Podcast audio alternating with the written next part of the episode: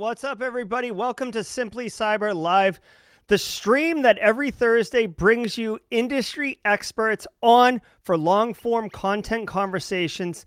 And today is going to be special. We have brought on to the Simply Cyber stage today Bob Gourley, uh, CTO of OODA, uh, which we will talk about, hosted the uh, OODACon conference not too long ago, and we'll get into all that. But really, the uh, the the piece de resistance, if you will, of what we're going to be getting into today is how Bob was into like in, integrally involved in the original APT. We throw APTs around all over the place around here, right? APT 41, APT 39, 47, you know, all, they get special names sometimes, right? Like, you know, Crouching Tiger, Hidden Dragon.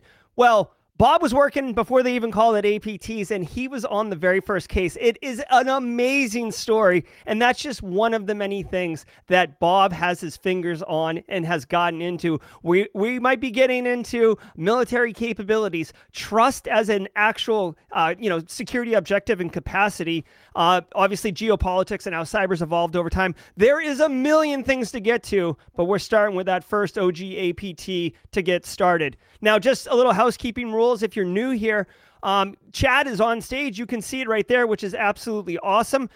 Uh, feel free to engage with each other, but it, you have the ability to throw a question up on stage and have Bob answer it or get clarification on something. Whatever it is, if it's for us, drop a Q in the front of it so I know I'll flag it, push it to the side, and make sure that Bob gets to it uh, as we kind of round through the questions. I am super excited for you guys to meet Bob. He is just an absolute delight.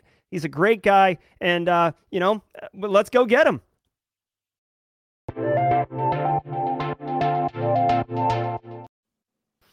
Hey Bob, how you doing? Good, Jerry. How are you? I'm good. I'm good. So I should have said this in the intro, but uh, a lot of people may not know this. Bob and I never knew each other until we met at DEF CON at the US Cyber Games cocktail hour, right? Isn't that right, Bob? How we met? Yeah, it was. It was absolutely there. And um, but yeah, I think we would have met earlier if it wasn't for the pandemic, I have to say. Yeah, the pandemic really did throw a wrench in things, but uh, definitely glad uh, Jess um, Gulick basically, you know, said you guys need to meet each other, put us together. We had a drink, uh, and you know, it blossomed into what is now uh, guest appearance on Simply Cyber Live. So really, really genuinely appreciate you being here today, Bob. Well, Jess is the ultimate connector. Uh, now that you mention it, I think she knows everybody, and she's really great at connecting people for these kind of discussions. Yeah, absolutely. Uh, well, hopefully she keeps. If, hey, if she keeps wanting me to meet people, I am going to continue to meet them because uh, she's put me in touch with very cool people, much like yourself, Bob. So, Bob, uh, real, real quick, if you can, just maybe like, like to start off the story, like two sentences about like why you were in the place you were in, but talk to us, Bob, if you would, about what was the original APT and how did you come into, you know, basically being on the case, if you will, of this threat actor? All right. So quickly, I was in the Navy. I was a Navy intelligence officer starting in 1982. And my uh, job always through my career was leaning towards all source intelligence fusion. So, mm-hmm. how do you bring all the information together on a complex military operation and figure out what's going on and brief your bosses? So, I was that kind of operational intelligence officer Near the end of my career, I was asked to be the intelligence officer for a new organization called the Joint Task Force for Computer Network Defense. This is the first Department of Defense cyber command. It had operational authorities to order uh, defenses in all DoD networks and all services. And I was their intelligence officer, their J2. So, uh, standing up a new job and a new office and a new organization um, but bringing these experiences of operational intelligence. And that's how I got into that position. Yeah. So before we get into your first, uh, you know, I guess your first uh, gig in that role, I'm curious, you know, what was the catalyst for establishing this cyber command in the first place? Okay. Well, uh, there had been a series of events in the Department of Defense that were very concerning to the Secretary of Defense and the Deputy Secretary of Defense uh, there was a series of intrusions that were hitting DoD networks and computers that no one could figure out. And it's at a time when uh, tensions were building with Iraq. We were thinking of bombing Iraq again. Um, and we thought it could be Iraq hacking our networks. No Mhm. one could figure it out until after months of investigation. It turns out it was two kids in California mentored by another kid in Israel. Uh, this was Operation Solar Sunrise, and it was really one of the catalysts that pushed the gov- the Department of Defense to act. Another one was an exercise led by red teamers out of NSA. Uh, it was part of a, a, a joint staff command and control exercise. These red teamers from NSA were able to prove that they could go from unclass internet systems through into the Department of Defense systems, still unclassified, and they were able to prove that they could go all the way into secret systems and if they wanted to change important data uh, one example of data they proved they could change they could log into medical databases and change blood types. Imagine a conflict where your medical treatment is actually killing people. Uh, Mhm. this got the attention of department of defense leadership and pushed them to find a solution. Create a cyber command the joint task force for computer network defense You know what, what's interesting, and I just fact checked this to confirm. So this is 1998 that Bob's talking about right now, and just real quick, it seems ludicrous to think that there wouldn't be some federal cyber command or or cyber capability at the nation at the federal level in 2022 right? But in 1997 it didn't even exist. What i just fact checked is there was definitely a um a, a, a perfect storm or a, a conflagration of things going on. L0phtCrack, the, or the L0pht Group out of Boston, led by Mudge famously and, and several others, um, they testified famously in front of Congress as their hacker selves in 1998 also. So there was a lot going on at the federal level Yep. uh, from Yep. a you know legislative position and a military position around you know cyber insecurity, frankly. Yeah, so I was there for that too. And uh, just prior to that, my business associate, Matt Devost, um, had graduated from uh, a college in Vermont, written a thesis on the importance of using hackers uh, to support the national security community. Uh, that thesis came to the attention of people like uh, Richard Clarke, who was in the White House, and helped motivate him to reach out to people like Aloft. And um, so I think that was a very important, uh, formative stage for getting the national security community to wake up to the importance of reaching out to the security community. Yeah, can you repeat that that uh, that author for the thesis out of Vermont? Yes, that's my business associate today. He's the CEO of OODA, Matt Devost. Matt Devost. I'd love to look at that because it almost sounds like a bit of, uh, you know, a bit of cybersecurity industry history as well as potentially a seminal paper for you know launching a thousand ships, if you will. Yeah, it really is. And let me tell you another he wrote right around then. And this is how I met him, by the way. There was a, a contest that was run at the National Defense University on information warfare. It was called the Sun Tzu Information Warfare Contest. Matt wrote a paper with some co authors in 1995 that won that contest. Now, get this title. It was titled, In the Age of Digital Terrorism, Can You Trust Your Toaster? Oh boy, and this is How way before. IoT. Yeah, this Yeah. is way before. Way before IoT. And So is that is that kind of Matt's style? I mean, is he kind of a visionary, like big picture, futuristic thinking kind of guy? He is, and you ought to get a load of what he's writing about today and talking about today. It's really fascinating. I think we should get into that a bit. Yeah, absolutely. So, okay, so solar sunrise happens. It's kids and, you know, someone from Israel, which by the way, Israel is fantastic at cybersecurity if you didn't already know that. Small country, big capability. Um, they stand up the cyber command. So what what's it look like day 1? You go in there with a lunchbox and just say, you know, show me to the to the uh, mainframe or what, Yeah, what, what are we You doing? know, it was it was kind of funny because uh, no one really wanted to house us, but uh, these uh, four stars are saying you've got to house them. Uh, we were stood up in the DISA headquarters. Uh, I, we were in a bunch of old trailers in the parking lot. My first desk was a door over some, um, you know, other boxes to hold the door up. It was a perfectly fine desk, but it's kind of ratty. Um, they did build us a place in the DISA headquarters to move into. We had a SCIF and comms. DISA became a host. Uh, they couldn't, I mean, at first to stand us up, we were a direct report to the Secretary of Defense. which is not how the American military works. Really, mm-hmm. you know, everybody knew we're supposed to uh, eventually be underneath a combatant commander. A lot of fights and um, battles over who would take us, uh, with the Air Force wanting to take control, uh, the combatant command saying, no, you can't. Finally, a space command was really clamoring to get control of us. They were given control. We report directly to Space Command. Wait Later, a minute. In 1998? Yeah, 1998, there was a Space Command, Colorado th- Springs. Now, eventually, they, in another reorganization, uh, merged into um, uh, uh, Stratcom, and it became Stratcom became our boss. Well, all of this was occurring um, while we were there trying to stand up defenses of the networks. So we had subordinate organizations in the Army, Navy, Air Force, Marines. Uh, the certs in those organizations uh, still worked for their services, but they operationally reported to us. Okay. The intelligence community by CONOP had agreed to support us. Um, all I had to do was articulate needs to them, and they would support us. Great support from the intel community. But as soon as that stood up, um, there were some key issues that people had been tracking that needed to be handed handed to us.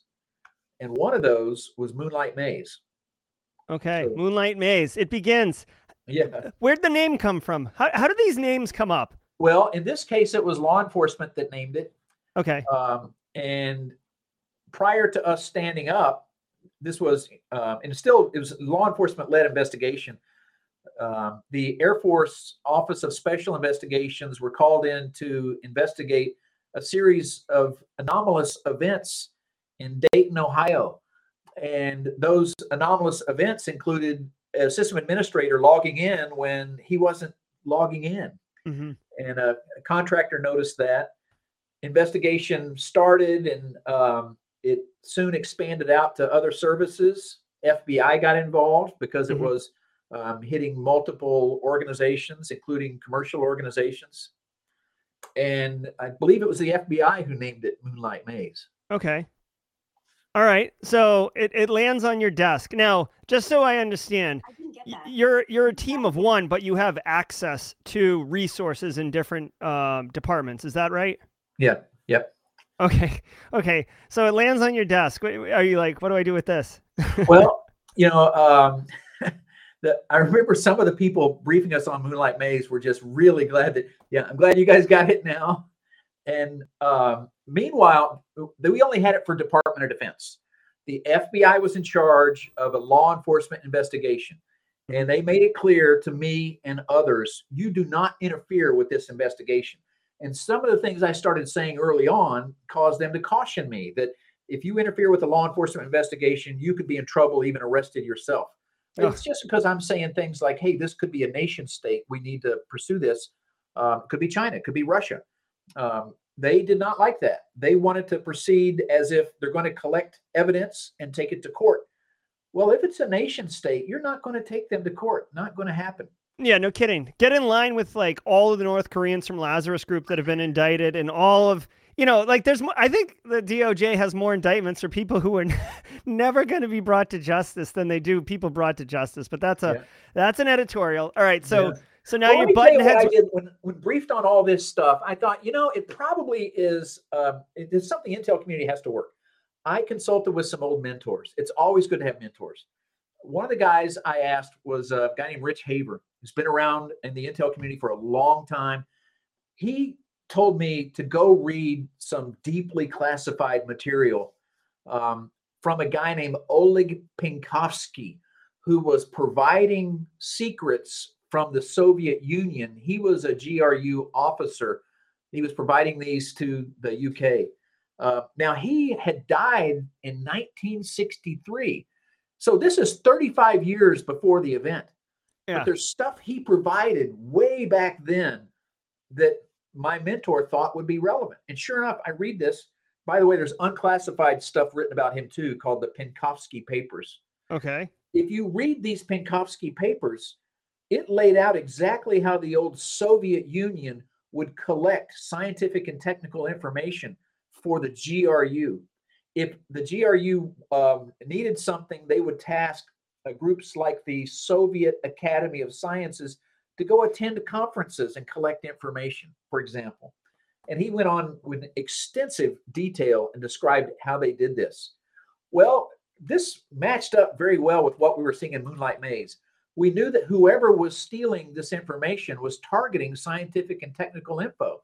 They were targeting computers that had stuff of use to military uh, design, but also um, scientific things like a total atmospheric electron count was on one server that was attacked. Um, there were a lot of other things that led us to believe that, okay, not only is it a nation state, it could be Russia. Once I started to form this thesis, we're able to then go out and task collectors. We tasked HUMINT to do things in Moscow. We tasked any SIGINT we could. We uh, used imagery to look for places where there might be um, uh, internet service providers in Russia. We tasked everything we could and started calling meetings together. I formed an assessment that said, I believe that this is Russia, uh, it's the GRU using technical talent from the Russian Academy of Sciences, like the old Soviets did with the Soviet Academy of Sciences. Same building, different name now. Mm-hmm. Um, and that became my operating thesis. The FBI, frankly, got mad about that. But this went all the way up to the senior levels of DOD. DOD and DOJ had uh, meetings, including some in the Oval Office, where it was concluded that uh, DOJ is still in charge of this investigation. But the Department of Defense has to take action as if this is a nation state that's attacking us. And it was the first advanced persistent threat. And so, we did take action. Yeah. So let me ask you about that because, like, you're treading into like kind of uncharted waters at this point. Now, there was a playbook, if you will. There is a, a rules of engagement and, and how to operate um, traditional military warfare, but that's usually like you can look across the field and see your enemy, right? Mm-hmm. Um, or you can you can with aerial imagery see their supply lines and stuff. We're operating in a uh, dynamic where geographical location and, and proximity are no longer relevant. Um, how, how did that? I mean, did it take a did it take time? For people to accept that and wrap their head around it? Or was or was 1998 so far along that like you know computers were commonplace and people were like okay this is natural it was really hard for people to wrap their uh, head around it. And uh, there there was a history. This was not the first um, uh, russian activity in cyberspace. You might recall the story the cuckoo's egg uh, yes. written about um, intrusions in 1986 right? which was um, a couple kids trying to sell stuff to the KGB, but that is highly widely regarded as the first uh, KGB uh, wading into cyberspace for espionage. Uh, yeah, it's called uh, Cuckoo's Egg, and it's by Cliff Stoll, I believe. Yeah. Yeah. I'm actually going to bring it up on chat so people can see the book. I've I've read it. It is it is a fascinating uh, book, and his writing style is uh, very very enjoyable. You know i really think it's one of those great books that's like should be in the canon of our knowledge because he's doing things that today are the first you know it's like the first intrusion detection system um, and the first monitoring of networks you know setting the way he set up uh, printers to alert whenever this intruder came online. Yeah. Uh, so and you could you could see it right here uh the book here uh cuckoo's egg by cliff stoll um little bit very similar to your situation, Bob, but a little different. Uh, this was at UCal Berkeley. Um, and you know, this was in the 70s, right? Late 70s, I think, 78. 86 is what Oh, 86. Okay. Yeah. So uh, yeah, this is another good one. Uh, there's a question in chat. She didn't preface it with a Q, but uh, it's so good that I definitely want to bring it up. Uh, longtime Simply Cyber community member and wonderful person, Jess Bishop, uh, wants to know if you have documented Moonlight Maze and your experience and and uh, in book form?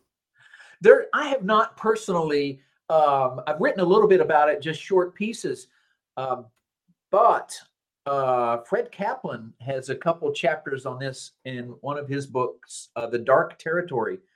And I think he does a very good job of describing the early days of cyber conflict um, and has a pretty good section on Moonlight Maze. Wow. Okay. So, and just just as a quick aside, I know um, some people just got in the door here. We're talking with Bob Gourley about his work as basically uh, in the Department of Navy, uh, but he was in a special task force, um, uh, the original Cyber Command, working on the original APT. Uh, and also, I just want to point out, Bob, a lot of times guests come on and they share like you know a couple resources. I have like six different assets that i have to go look all these different papers all these different books um the penkovsky papers like you're, you're just dropping knowledge like it's like it's going out of style man. I, I love it. Thank you. oh, thanks thank for you. saying that. But i want to i want to mention a couple other things like penkovsky papers read that cuckoo's egg read that. But um i i bet everybody has heard of the battle of midway in world war ii a couple great movies out on that fantastic books if you're into history. That also played into this.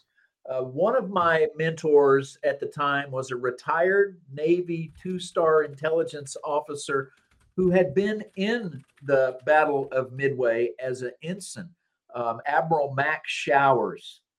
And as a mentor to me i met with him right before taking over this job at the j2 here and he recounted for me the way we won the battle of midway was through not just intelligence but getting proactive in our intelligence Mhm. of baiting the adversary to do something and once they did that we would know what they were up to uh, so getting proactive by feeding them something and then watching their reaction Yeah, And I mean that that- was the the approach that they used at Midway. Correct me if I'm wrong, Bob, and I'm happy to go into a discussion on it. Was effectively almost like threat hunting cryptanalysis, right? Like they thought they had broken some of the codes, so they started doing certain military positions in order to see if Japan would communicate a certain way, and if they Yeah, did, they yeah, would right. confirm. And it, as I recall, it was uh, they they had the Japan was using a symbol even after you broke their code. It was like AQ. Where is that? It could be the Aleutians or it could be Midway.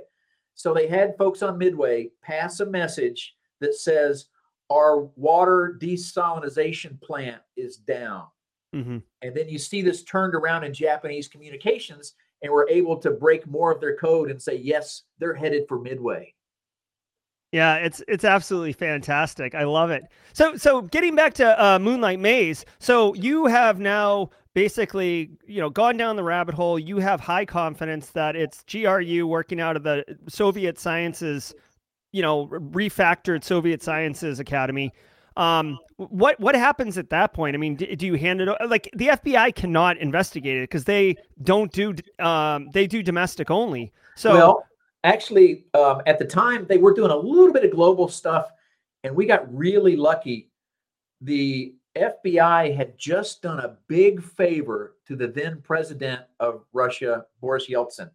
Uh-huh. He, uh, there was a website in the U.S. that was saying some bad stuff about his daughter, and they wanted that taken down. Now, all sorts of freedom of speech kind of issues, but FBI found a way to do it and did this big favor to Yeltsin. So it was time for them to ask a favor of him. And they asked, they said, hey, uh, there's a, and by the way, before doing this, they asked the Department of Defense and other agencies if it was okay to do this. Everybody objected and said, no, don't do this. but the Department of Justice went into the White House and got the White House permission to do this. So I wanted to say, not everybody agreed this was the right approach, but the FBI thought, look, there's a violation of the law. We're all law abiding nations that want to work together as one. So uh, we just did this favor for Boris Yeltsin. Let's get Russian law enforcement to do us a favor. mhm. And they um, asked if we could go over there and investigate a computer crime. So they pulled together a task force led by FBI, but it included an Office of Special Investigations and a national uh, and a uh, Navy NCIS rep, and went to Moscow. We went to the ISP where we thought some of these attacks were coming from. We knew dates and times when they came from there, searched the records, and sure enough, we found attacks coming from that ISP that relate to the Russian Academy of Sciences. A quick thinking OSI um, investigator um, remembered another date that they hadn't even brought in case they're being manipulated. And said, "Let me check on this date and time." Found it. Yeah, there's an attack right there. So they're getting success. They were there on a four-day trip. Let me tell you what happened. After that meeting, all cooperation stopped. The Russian MVD, internal police uh, colonel who was cooperating, disappeared, never to be seen again. Oh my God. Okay. You know, so That's one uh, way to solve the problem. Holy yeah, crap. The investigation team for the rest of that four-day trip were given nice tours of the city and shown, you know, pretty places from uh, history and culture and museums and stuff like that. Mm-hmm. So, what was happening there? Russia, like other big bureaucracies, like a lot of our bureaucracies, don't talk to everybody. The GRU had not told the MVD, don't help these guys. The MVD didn't tell the GRU that the Americans are coming with a law enforcement investigation. Uh, so it, it all found out too late. Oh my goodness. Okay, so it, are the attacks still actively going on at this time? Is it like an active campaign, or or had it gone dormant and you were just kind of doing a, a you know post mortem or a retrospective? It was extremely active, um, but as this was going on, since we knew now it's a espionage campaign by a sophisticated adversary, we have to take action. So we took a lot of action. We increased our defenses across DoD, pushed them out of the places we could, um, issued orders for how to patch and improve defenses, and really made a huge difference. Briefly, um, as you know, cyber conflict is never over. Mm-hmm. It's the infinite game. In this particular battle, I say we won. We proved that uh, intelligence and being proactive and forcing the adversary to do certain things revealed themselves, revealed their tactics. We were able to stop those tactics. The bad news is it's never over. Um, just like other conflict, it's infinite. They came back lower and slower, and and the Chinese came back too. The Chinese started attacking after that. Yeah, and I again, I'm not sure if you're allowed to disclose, you know, this or not, but um, did you guys engage with um, NSA at any point? I know you had like ac- access to different departments, but yeah.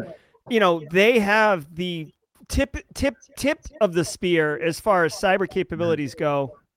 So you know, did you yeah. did you consult with them? Yeah, absolutely. They were critical to our success.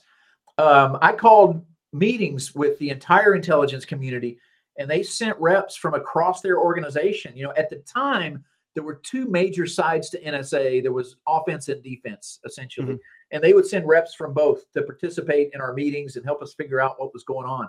And these kind of meetings, by the way, were open free for alls with a lot of different ideas on who this could be.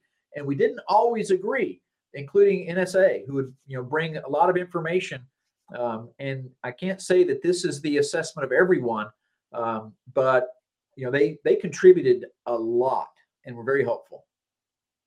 Very, very interesting. So there you go, everybody. That's Moonlight Maze, the original APT.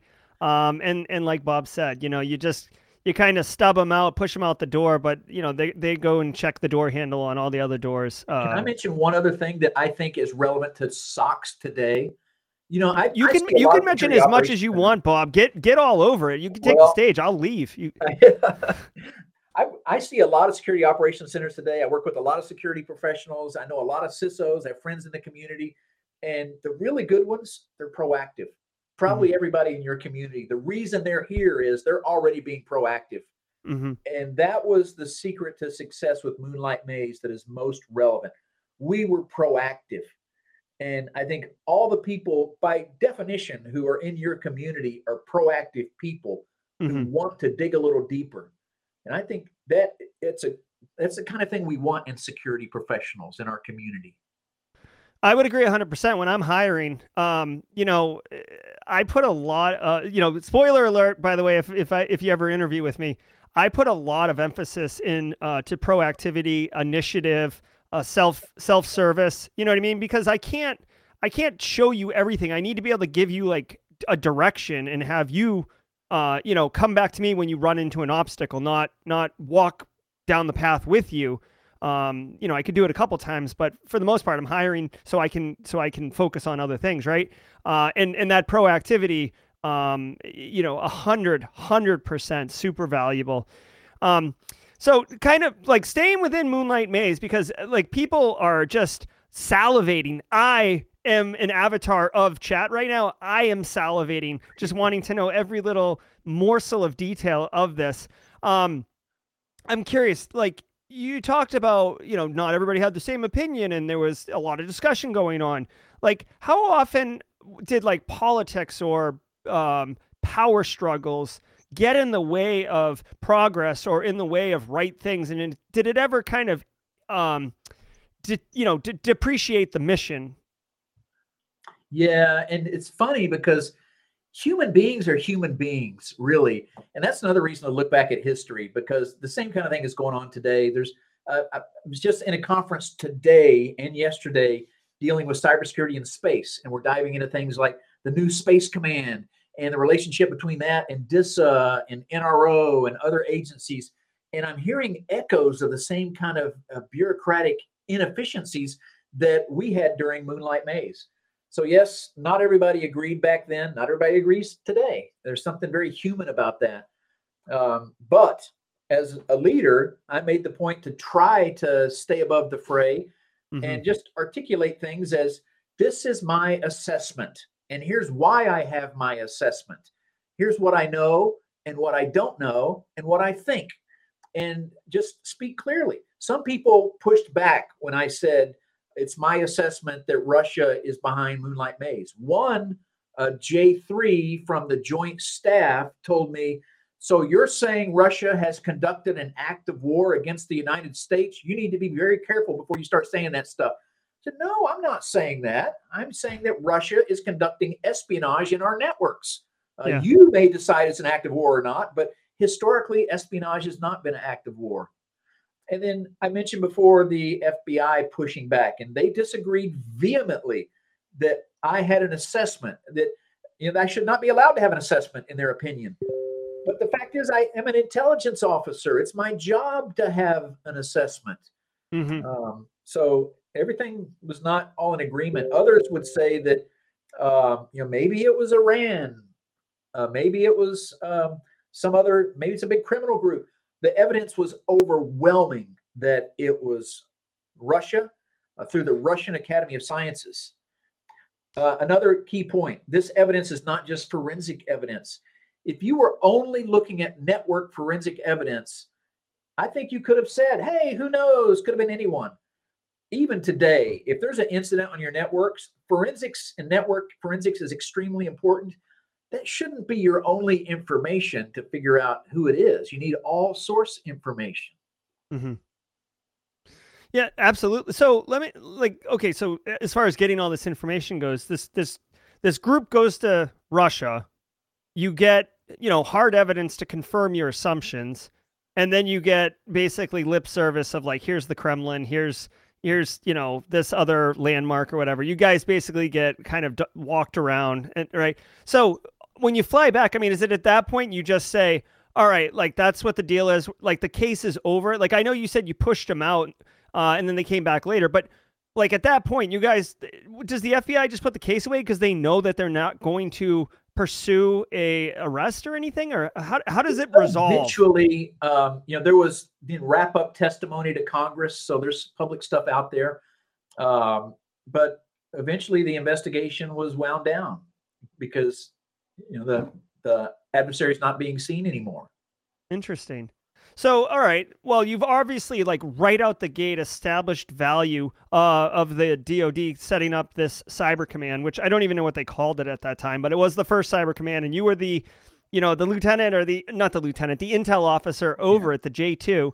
Yeah. Um, you know what? I guess just out of curiosity, how did that like while you were still there? How did that cyber command continue to operate? Did it did it evolve quickly? Because you know a lot of things yeah, when they first started out move quickly. Yeah. We were a, uh, my boss was a two star Air Force fighter pilot, great leader uh, who was responsible for standing up our organization. I was the J2. We had a J3 director of operations. We had a J5 director of plans, um, J1 director of admin, like a military joint task force. We ended up reporting to Space Command, a four star so my two star boss worked for the four star general. Interesting dynamic there. Um, everybody on the Spacecom staff thought they were everybody's boss on our staff. So um, that's my. We just made it clear that no, I only have one boss. It's my two star. Yeah, uh, not you 400 guys. But the B- fact bunch, is, bunch of chiefs. Bunch. Yeah, that's right. Yeah. Except the intel guys are a little bit different. I had a there was a great J2 at Space Command who was all about the mission and all about intelligence support to the mission. Mm-hmm. So he and I forged this wonderful relationship where he did everything possible to deliver intelligence support to our organization. Mm-hmm. And uh, his staff, many of them did not like the fact that I'm going directly to the intelligence agencies in DC. The J2 was fine with it, but his staff got very, very jealous and got it, tried to get in the way of that. He gave me the top cover I needed to keep doing what was important for the mission. So a lot of lessons there. Great leader in the Spacecom J2. Um, his deputy, an 06 Navy, uh, Gail Harris. I'm still friends with her today. Mm-hmm. Extremely supportive of the mission and and what we do. So uh, that's another thing. Back then, the team, a lot of military esprit. These are all still my friends today. Uh, where I'm, I'm, in touch with these guys uh, frequently. Yeah. We've all gone different ways, but we stick together and talk about these days. I love it. Um, so uh, you know, it kind of begs the question because we see a lot of movement around cyber commands, like basically over the last couple years, like each agency has its own cyber capability, and then NSA was kind of the tip, tip, tip of the spear, like I said, and then um, CISA came out on the scene, and they're providing kind of like leadership, and DHS has its thing, um, and now there's Cyber Command. It, I mean, um, excuse me, uh, cyber is labeled as the fifth battlefield now. Um, you know, in, in the in the military theater capacity. So there's a lot of I'm in charge of cyber here but you know, there's no. I, I want to know your thoughts around the splintering of all that, and eh, are you philosophically are you aligned to consolidating these things as kind of one super agency with uh, liaisons into the other agencies, or do you like it the way it is? I, I'm mm-hmm. curious your thoughts on you know the structure and where it could go. Yeah, in some ways, I feel unqualified to really talk about that because um, I could easily get it wrong. So let me just give you these observations. Okay. uh, okay. Back when I spoken started, like a like a real Intel person. Go ahead. Well, I, I want to give you some helpful info, but not say I'm you know definitely uh, 100% confident. Um, like in the late 90s, early 2000s, there were computer emergency response teams. By the way, there was a time in our history when there was no such thing as a SOC. There was no such thing as a security operations center um, I remember when there was only one CISO, the first CISO in the world, Steve Katz, was in 1997, 1998. So these in these days, people realized they needed computer emergency response teams, and all of a sudden, there's like 30 of them in the Department of Defense. and we go around and uh, people did surveys. You know, how many certs do we need? And everybody agreed we only need one or two, but I got to have mine. Yeah. Um, and now it could be a similar thing with security overall. How do you, how much needs to be distributed and how much centralized? Another big issue is with Cyber Command, which good move, smart move. Mm-hmm. It's dual hatted with NSA.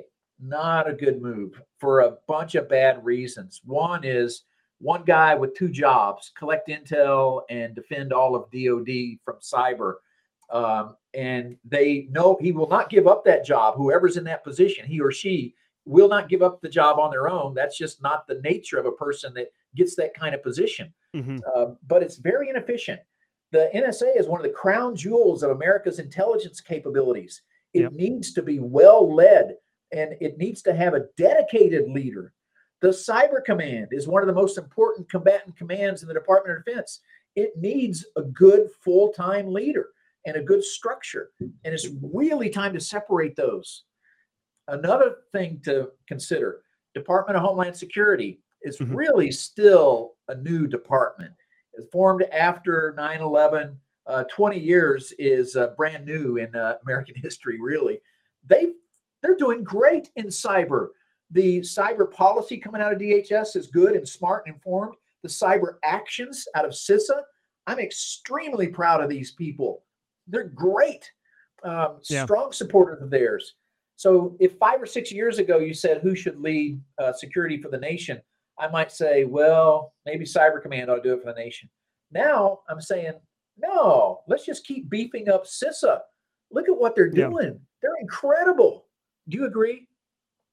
I, I, you know, you're not going to find a bigger champion of Jen Easterly than me. I think, I think CISA is doing wonderful work, and I feel like they were cruising on the highway at like 65, so they were really moving and they were going in the right direction. And then Jen Easterly got into the driver's seat and like flipped, like Fast and the Furious. Like she flipped a button, there was like a NOS button, uh, and she's just like. and and she's just taken it like so far. And you know, one of the best things that CISA's done is like we've been talking about military capability and government and secret rooms and secret conversations and class material and all this other stuff. Under Jen's uh, stewardship, CISA has really blossomed into into embracing this public-private partnership, and you know we all share the same internet, right? Like we and like private critical infrastructure resides in the private sector. It is not a public sector service. Public sector has concerns and interests and you know there's town water and stuff like that. But energy plants, energy grids, those are for profit. Banks, economics, agriculture, those are all for profit private sector businesses. And in order to actually properly protect the country and its interests, you need you need to collaborate with them and get their input and provide value to them you know what sorry bob you've, you've you've you've hit a nerve with me like one of the biggest problems that we had for years and jen fixed it was the government would be like please submit all incidents that you suffer. Please tell us all the iocs and ttps and crap you see. Like just let us ingest everything. And human nature is reciprocal. And if you're just giving someone something because you're a patriot or you know you're doing your part and there's no reciprocation like where is the motivation? Like if you're it's the end of the day and you're like ugh like you know i should do it but i don't want to because i want to go home and this is bullcrap. There's no there's no reason for me to do it anymore. I don't see the value in it.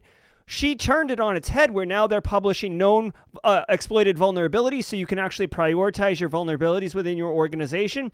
There's ISACs up the wazoo all over the place which is you know partly through CISA and then, you know, the shield's up, very, very uh, outward facing presence, right? I, am a huge advocate of security awareness and needing to be in people's faces with con- consistency because they need to be able to know, okay, this is this is someone's agenda. This is what they're doing for me every time I see them. It's consistent.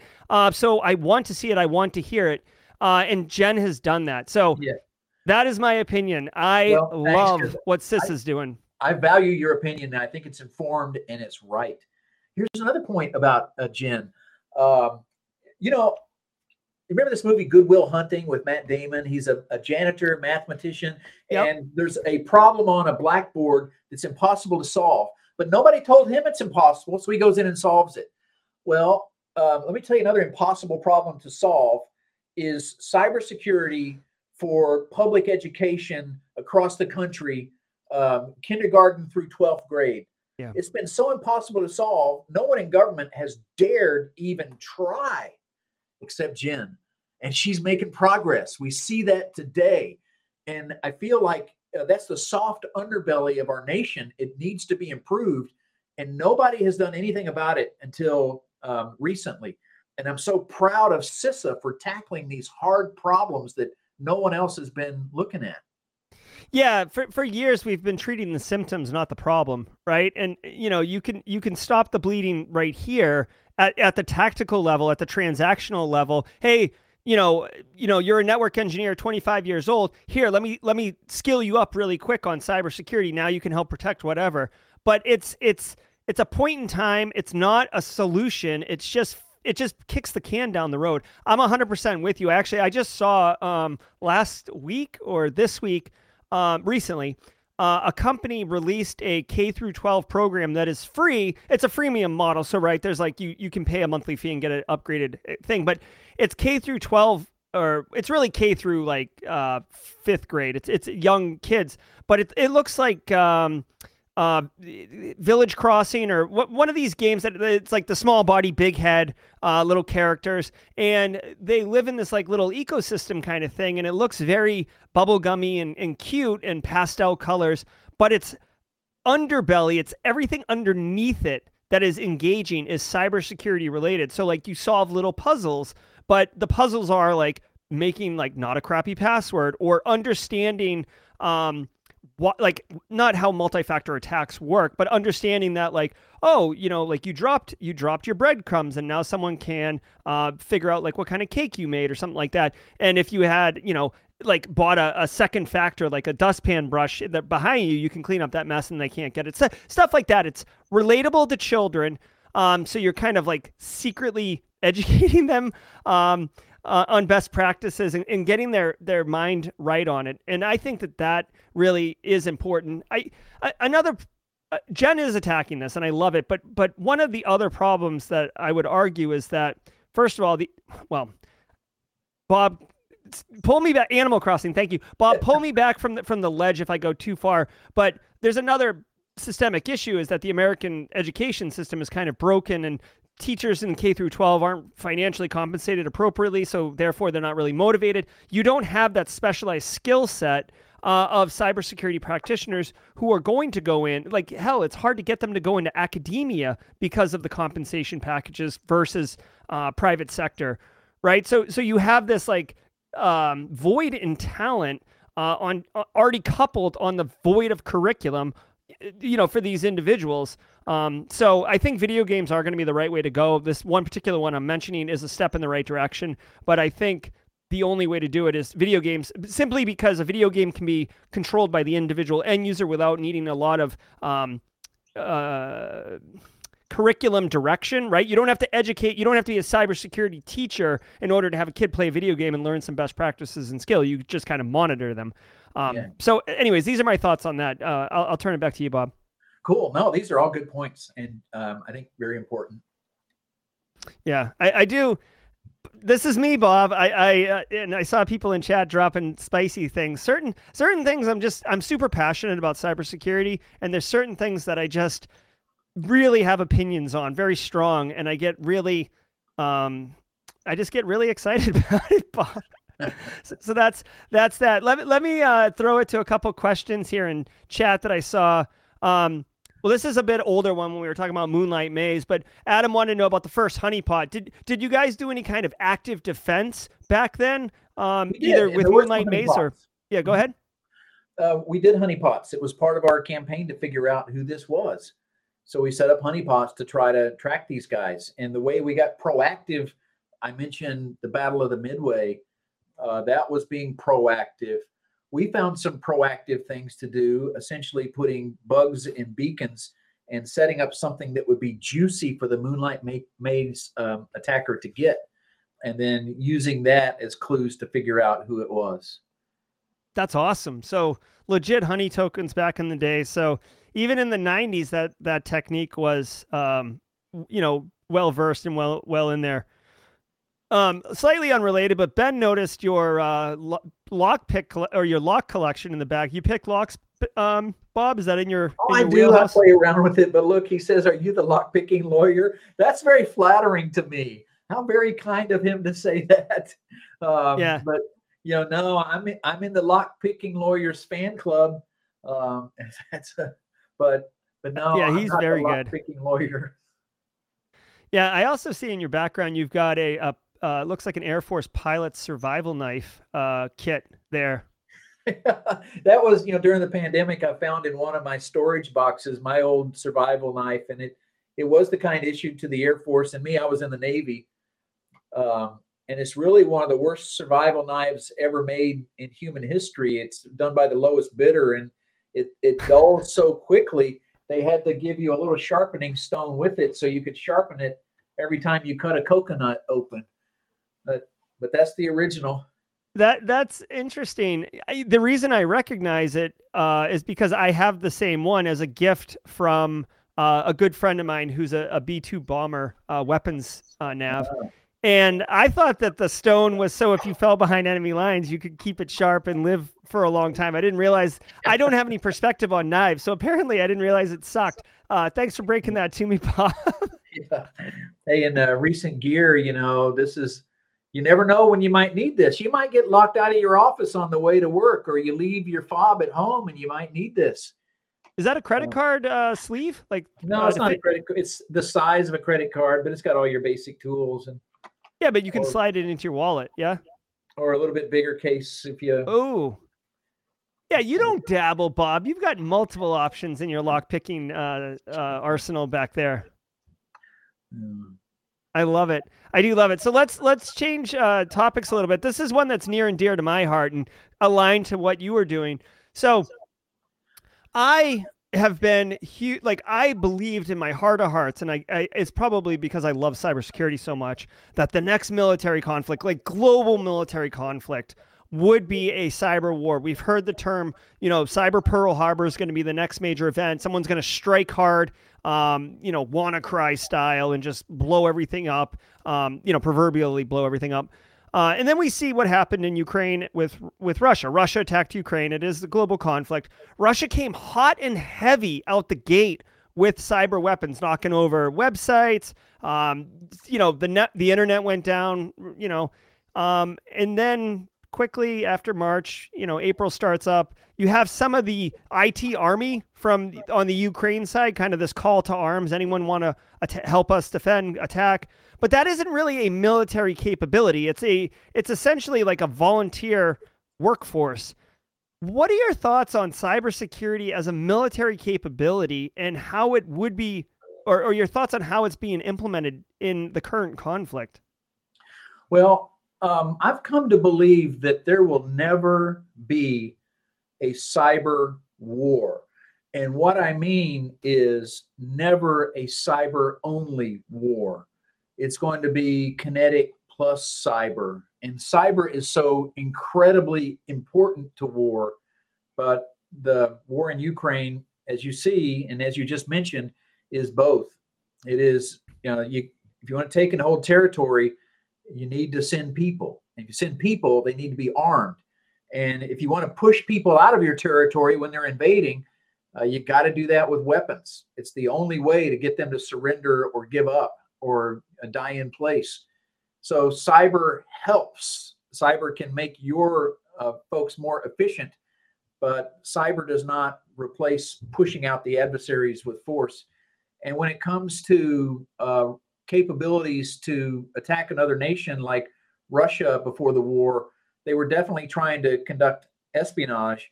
They were definitely intruding on networks mm-hmm. and they were definitely attacking things. But the defenders get a say in that too. And the Ukrainian defenders have been preparing since 2014, uh, improving their defenses. I give them a lot of credit. Also, you know, all good nations are starting to cooperate and collaborate together. It started with Five Eyes, and then it, it became NATO, uh, then all of EU, mm-hmm. and the EU was helping Ukraine start to build their defenses. In this conflict, I know there were some uh, uh, European nations that had sent defenders to Ukraine, and the U.S. had advisors there too, helping with defense. Ukrainian defenders should get all the credit, 100% of the credit, but it's a big team effort. So, because of that team effort, it was harder for Russia to really uh, use cyber to cause any true impact. They did have a successful damaging attack against uh, some European ground stations for satellites, mm-hmm. the Viasat attacks. Um, but that was remediated fairly quickly and it had no real impact on the war.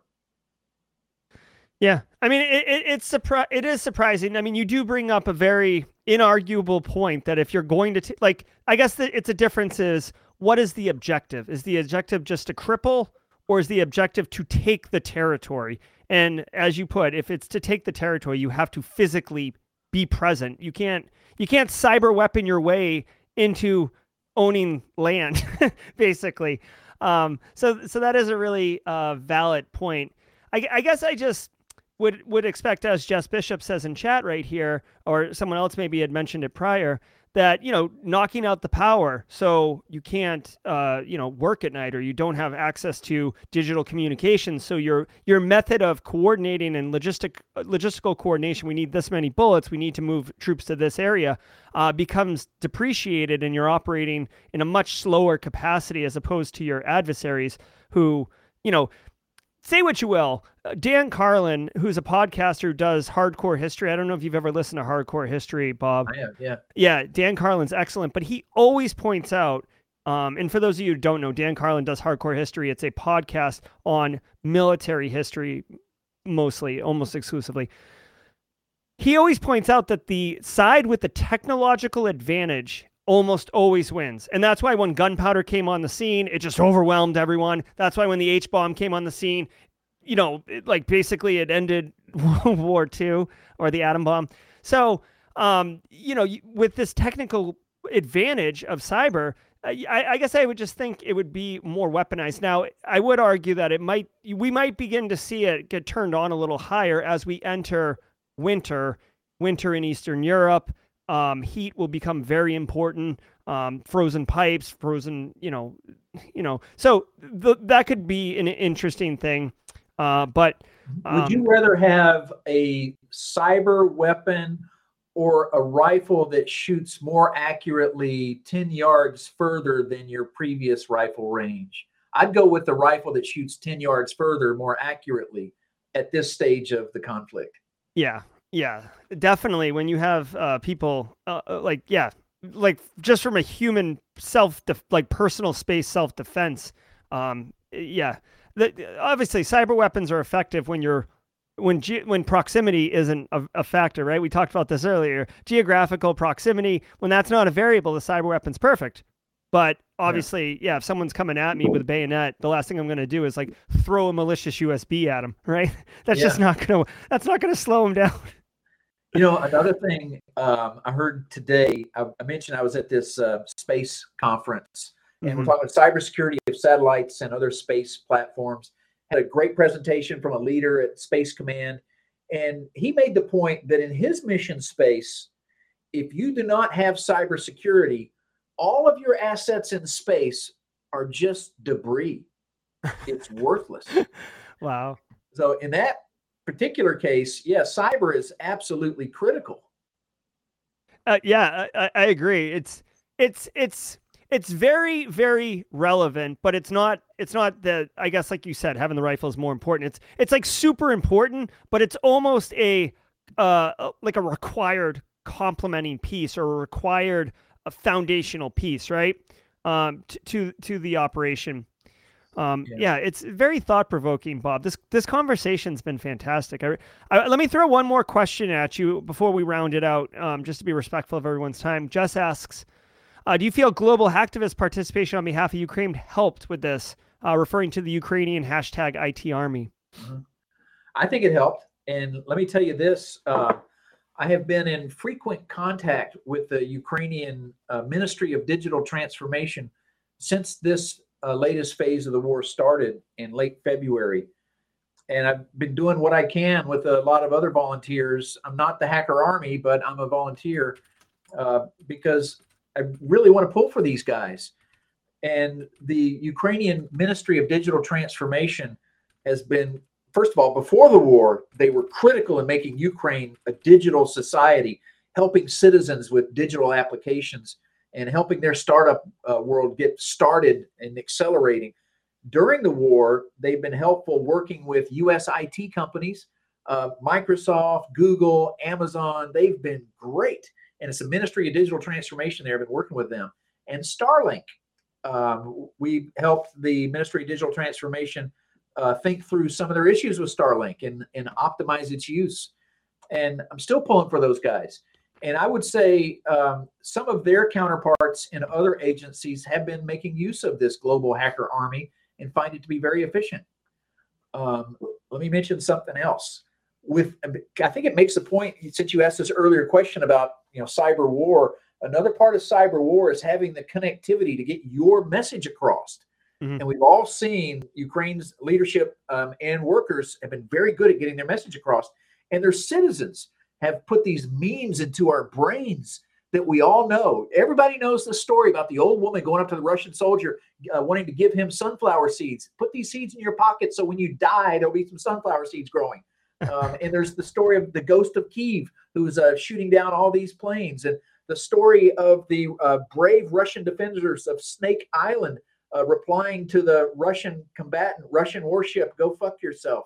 Uh, yeah, these kind of memes really help galvanize. Did I just get beeped? Really no, no, no. I, I, I do the beep like just it's almost an inside joke. that really helped galvanize support of citizens in all these open societies which got us telling our governments, you have to support this war. And so, is that a part of the cyber conflict? Maybe it is. It's the making sure that you can communicate your message effectively using technology uh, to build support for your cause. It's a fantastic point to end on, Bob. That cyber weapons, cyber warfare, it's not always a, you know, uh, the a digital missile, right? It's not always supposed to be a weapon in the set in the in the sense of uh, the traditional weapon of eliminating a target. It can be, uh, you know, whipping up a crowd and, and and swaying public support, and that is part of the cool flexibility of cyber. Is that um, it can be morphed into different kind of uh, uh, actions on objective, right? It can it can have different ways that it manifests its impact, uh, which makes it you know equally powerful and um, you know a modern weapon. So I, I, love it. Jess Bishop wants to keep going for an hour. I appreciate it. Um, so we are gonna we are gonna wrap up here. Um, we've been talking with Bob Gourley. Bob, I always um, give my uh, my guest uh, an opportunity to uh, final thoughts, share with with chat. This has definitely been the fastest hour of Simply Cyber Live that I've ever experienced.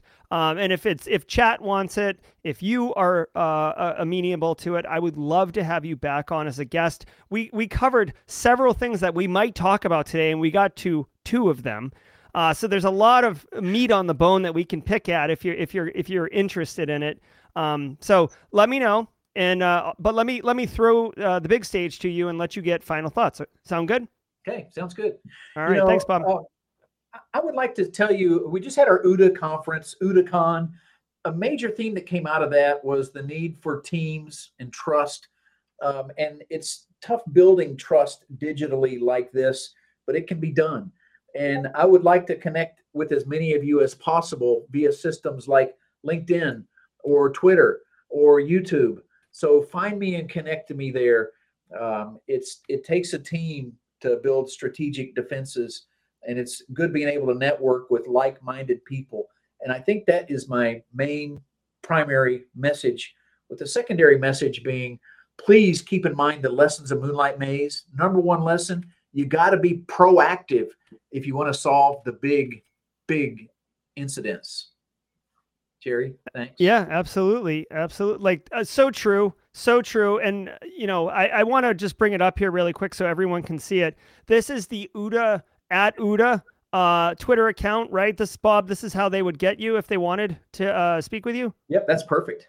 Okay, and then also, guys, don't don't sleep on um, LinkedIn so this is Bob's LinkedIn. He happens to be also restreaming uh, live the, the, the the talk right now. So, but oh, cool! I didn't realize that. Yep, yeah, you you you are paired with me, so I appreciate that. Um, so connect with him here.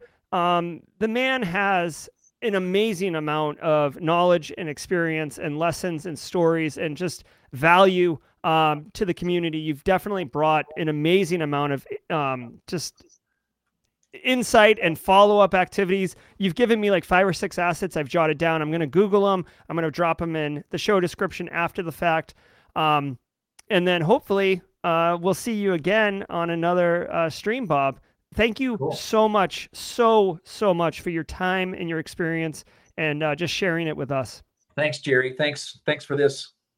Absolutely. All right. Well, let me send Bob off to the green room while I spend just a minute sharing with you guys. I hope you guys loved like when I say love, I mean loved that interview. That was so awesome. Like just the the inner workings of how, you know, the original APT and it's not just all NSA and the Navy was involved in the cyber commands wow, it was super cool. I learned a lot. I'm going to definitely check out uh, a lot of these uh, assets and papers that Bob uh, mentioned. Also, I'd love to meet Matt Devost. That that guy sounds like a uh, just it, would be an amazing conversation to have with him.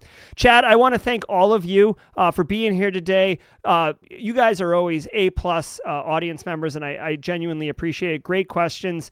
Jess, love the questions. Kimberly, Adam, you, you, know, you guys know who you are. That that just Thank you so much. I want to remind everybody uh, if you're new here, uh, many of you are Simply Cyber uh, regular community members, but every single weekday morning, I do a live cyber threat briefing with a couple hundred uh, individuals, practitioners, and people looking to break in the industry. And tomorrow is going to be no different. So if you want to get in on this, it's the fastest 45 minutes of your morning. Bring a cup of coffee. 8 a.m. Go to simplycyber.io slash streams. You can see the URL at the top of the, uh, the stage right now. Uh, go there and you'll see exactly um, where the upcoming stream is tomorrow. That's going to do it for this episode of Simply Cyber Live, guys. Thanks so much. I hope you got value. We'll see you tomorrow morning at 8 a.m. Cheers, everybody.